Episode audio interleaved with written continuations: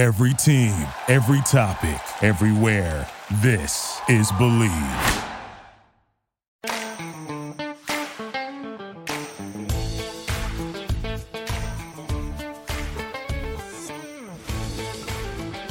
Hello, everyone. My, how I have missed you. This is your host, Susan Pinkney, and you are listening to the Southern Belle of Beverly Hills on the number one podcast network for professionals. Do you believe? This week's episode Life Imitating Art, Imitating Life. And I also should have a subtitle of Alfre Woodard. There's been so much happening in the world in California that I have been trying to be respectful. And of course, I don't want to be tone deaf um, my show is kind of light, and I don't want to not acknowledge all the things happening in the world, but I'm hoping that this is just a little reprieve and escape, just something to to try to take your mind off of everything else that's happening in the world. But I have to acknowledge it. And each time I sat down to do my podcast, something new happened. I'm not going to go down the list. There's been so many things, but something new happened each time, and I just felt like it might have been disrespectful to record. So I didn't. And then today, I just decided to change my next topic and talk about someone who has been just a really bright light in my life in recent years no, we're not like best friends or close or even tight, but she's someone that came into my life professionally. I've already said her name. And professionally, she's inadvertently shaped some of my life choices. So, I was in Virginia. I had just finished approximately four years uh, several seasons on a haunting as the unit production manager. As I worked on that show, I found myself getting more and more comfortable and more and more complacent in not being challenged, if that makes sense. It was a great job. The opportunity to be in Virginia with my family was priceless. I was there at some crucial time in my family's history as uh, during the time when I lost my stepfather and helping my mom transition to what her life was going to be like without him. And it was a difficult thing for me to be a part of, to see, to experience. Plus, my connection with my stepfather grew to be so strong after, especially after being there, but over the years in general. But after being there um, in those last years, our connection just really grew. After he passed, and after my last season of A Haunting, I was in Virginia waiting to see what was next. When A Haunting ended, we knew there was a possibility that one, it may not be picked up for another season, or two, there was going to be a large delay in coming back for another season simply because they had so many episodes in the can. Like we we shot so many episodes that it didn't make sense for them to put it in their budget for us to shoot any more for at least a year. So when that final season ended that I worked on, I was spending my days and nights trying to get my family to a place where I felt like everything was going to be okay and what, you know, and our new challenges, life would be okay. Meanwhile, when you work on a show like that, you are you own a business or you're an independent contractor. Unless you're a full-time employee of the production company, there's no such thing as like unemployment or, you know, year-round income. You work if there is work. And so when there wasn't work, I was just living and, you know, had expenses and car payment and rent and all those good things but no income. So as I was spending time with my family and figuring things out, I also knew that I needed a job. During that time was really the only time that I ever did any talent work in Virginia as a seasoned adult, let's say that. So during that time, I had an opportunity to work on Turn, Washington Spies. I played a freed woman who worked on the docks. Now, go ahead and use your imagination. A freed woman who worked on the docks during the time period that turn took place. Pretty sure I know what she was working on the docks doing, but in my mind, at least she was free. So, you know, I enjoyed playing that little character, and it was like a one day gig. I also worked on, what is it, the Greater Richmond Transit, their brand ads. They were trying to compete with like Uber and Lyft.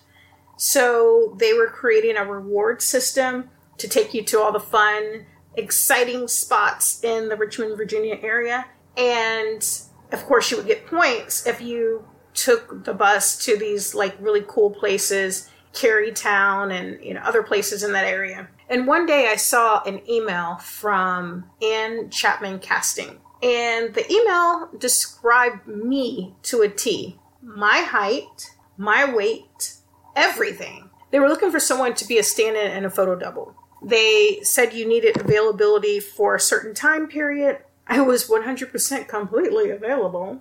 They replied right away asking for uh, pictures of hands and your profile, you know, of your face. Like basically, they wanted pictures of all of your body parts. And when I say all of your body parts, I mean like your hands, um, things that you might be doubling for. I sent all those pictures. And next morning, I checked my email and they asked if I could be in Richmond later that day to meet with the director, the producer, and the writer. I'm not even sure if they said all of them, but they said the executives from the movie will be in town. They want to meet with you. Are you available to come to Richmond to meet with them? And so, of course, I said yes. Got myself together, drove to Richmond from Virginia Beach. It's just under two hours, depending on what part of Richmond you're going to, but it was just under two hours. And I walked in completely excited, but thinking, yeah, if I get it, great. If I don't, great too. Talked about my experience as an actor as well as my experience as a stand in. And for there to be somebody in Virginia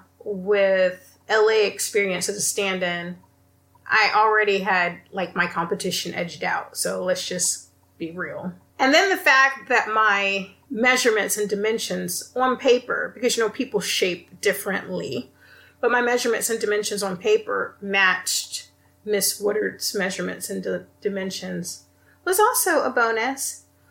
And what I didn't know then that I know now is that one of the people in the room that I was trying to convince that I could be her stand in and photo double was not only the writer, but her husband. And when I think back about it, he was one of the people who's like, Yeah, it's good. And I believe he asked me to take my shoes off because I don't know why, but for some reason I wore heels to the meeting. So they said thanks. They asked all the questions about will you be able to get yourself to set? You have to work as a local, all those great things. I agreed. Yes, I can get myself to set. I can work as a local. And that was it. So I left. Didn't think much about it.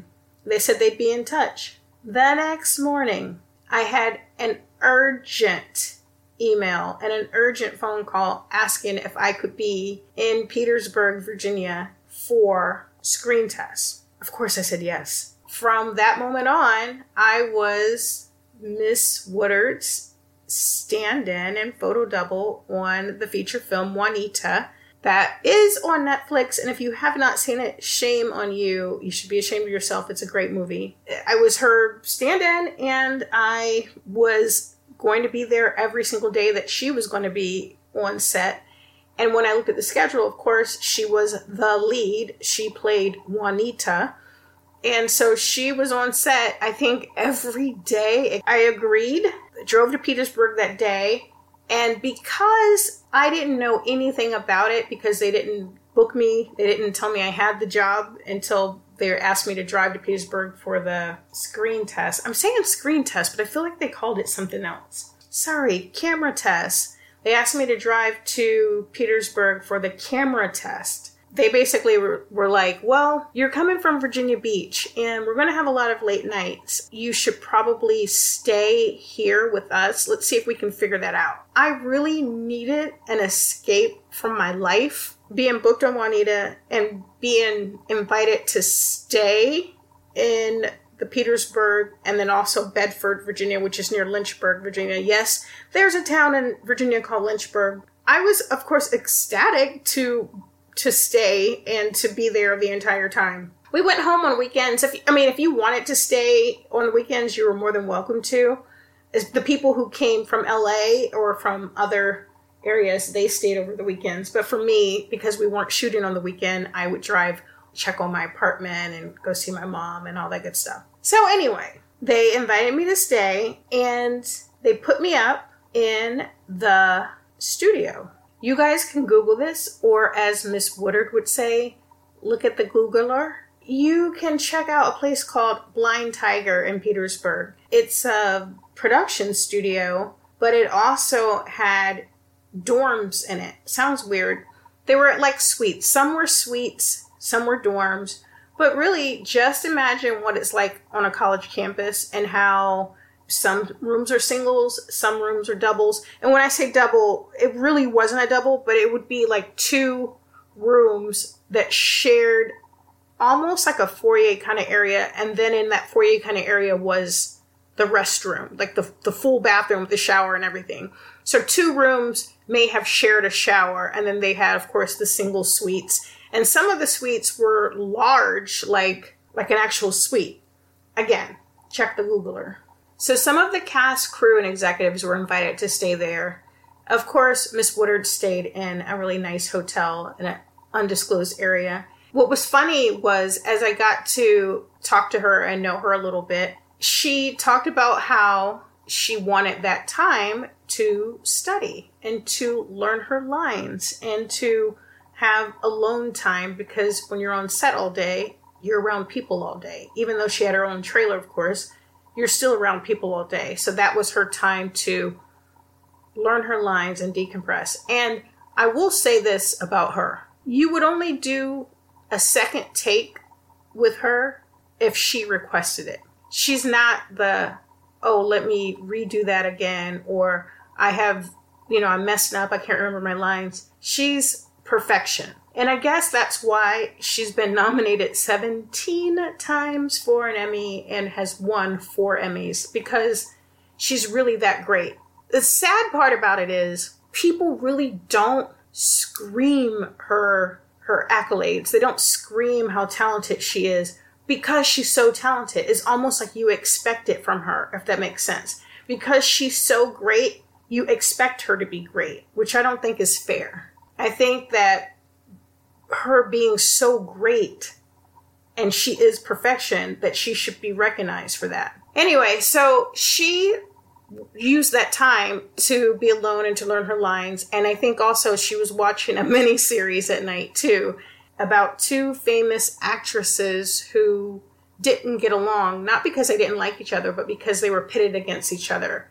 And so she was telling me about that mini series as well. But what I learned from her was acting comes from what you do in preparation more than what you do on set. Obviously, what you do on set is very important, but the preparation is far more important than what you do on set.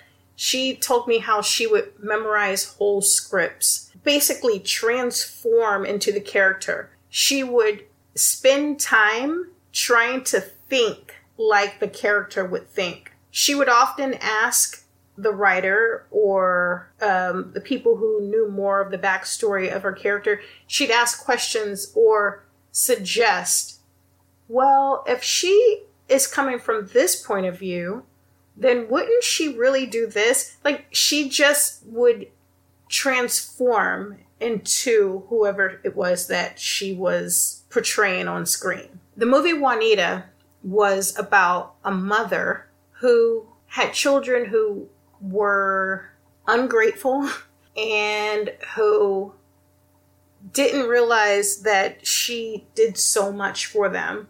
And she kind of abandoned her own life to make sure that they were okay. And in the movie, Juanita decides that she needs to get away from it all and see the world, take a road trip, do something, change her environment, meet new people, and not be focused on her kids or on their lives so much, but to allow herself to live and to have a life. And when we were shooting the movie, the night that we wrapped, the room was noisy and some people were drinking champagne, other people were clapping and hugging, exchanging phone numbers, you know, promising to see each other again, all that good stuff because we bonded. Like it was one of those films because we were all together, not only on set, but a lot of people were together outside of set as well. That night, I remember she walked up to me. The room was noisy, and it was almost like she said it in a quiet, whispery tone, but she said, I just want to say to you, do what you want to do, not what you think you have to do. And she said, You understand? And I said, Yes. And she goes, do what you want to do, not what you think you have to do. And I just said, okay. And she, you know, hugged me and I thanked her for, you know, the work and for the opportunity and for all the life lessons that I learned working with her on Juanita. Uh, she was very generous as an actor. She would tell me what she wanted from me, and sometimes I would rehearse with um, the other cast members, or sometimes she would have me, you know, walk through the the setup of the scene, which is not the norm. She is a perfectionist, but she trusts people who are trustworthy and talented around her, and I respect her so much for that. And so when I left there after we wrapped Juanita, I felt different. I went home a different person. I felt like I had a four week summer camp slash retreat slash acting class slash escape.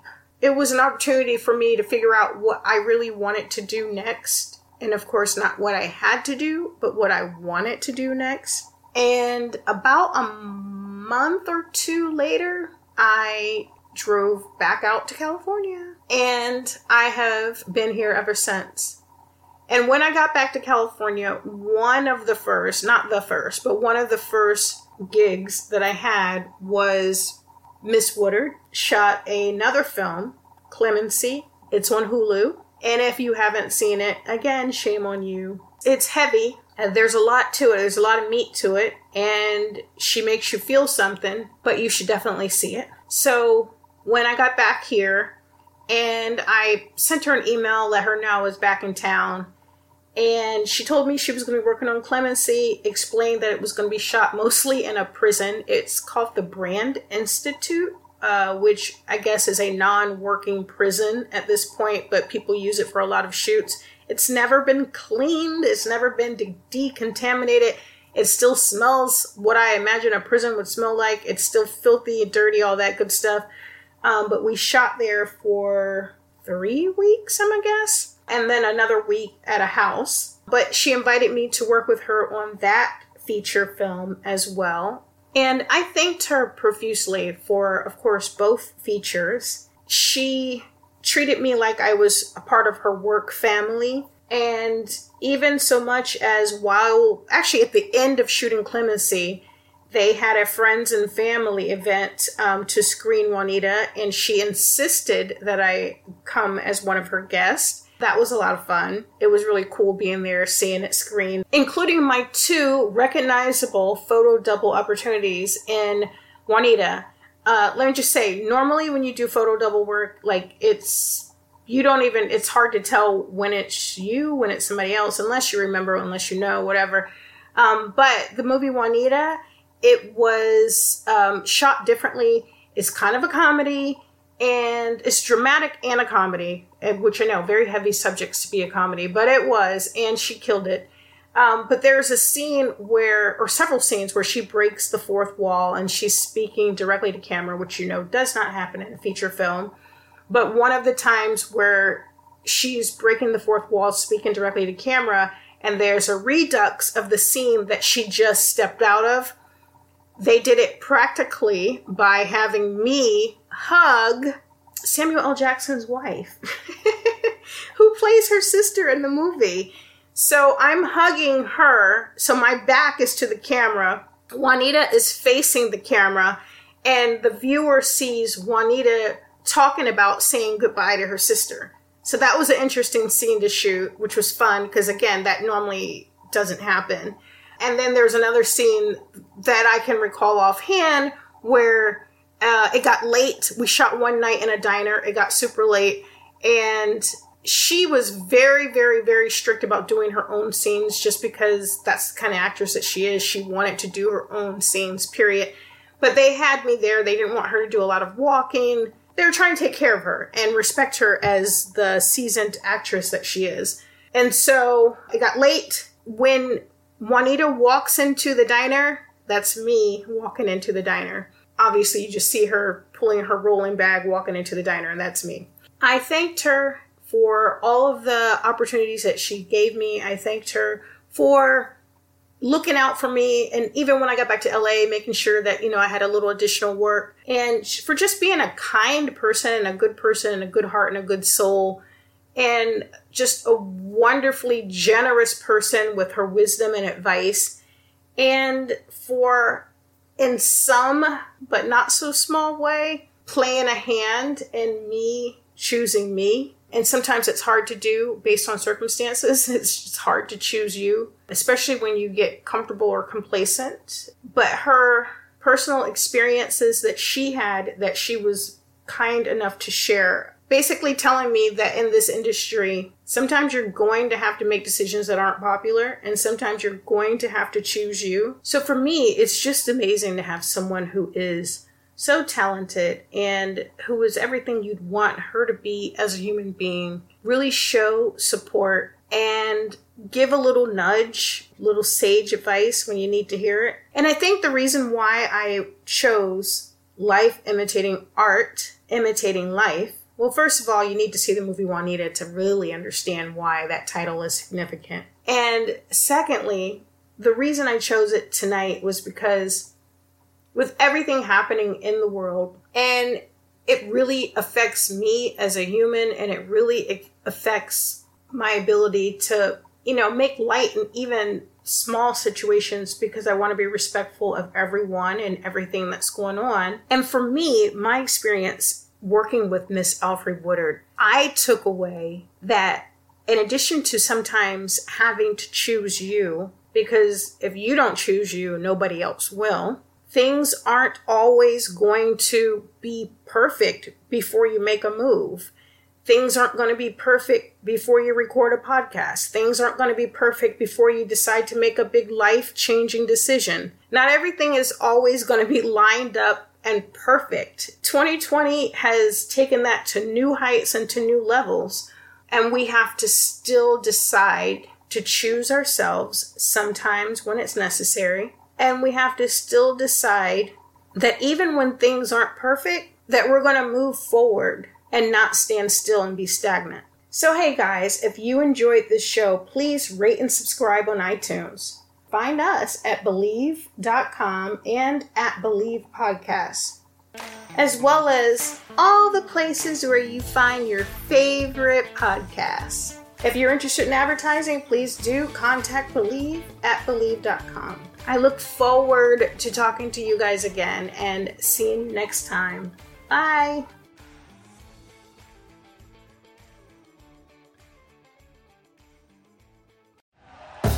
Thank you for listening to Bleav. You can show support to your host by subscribing to the show and giving us a five star rating on your preferred platform. Check us out at Bleav.com and search for B L E A V on YouTube.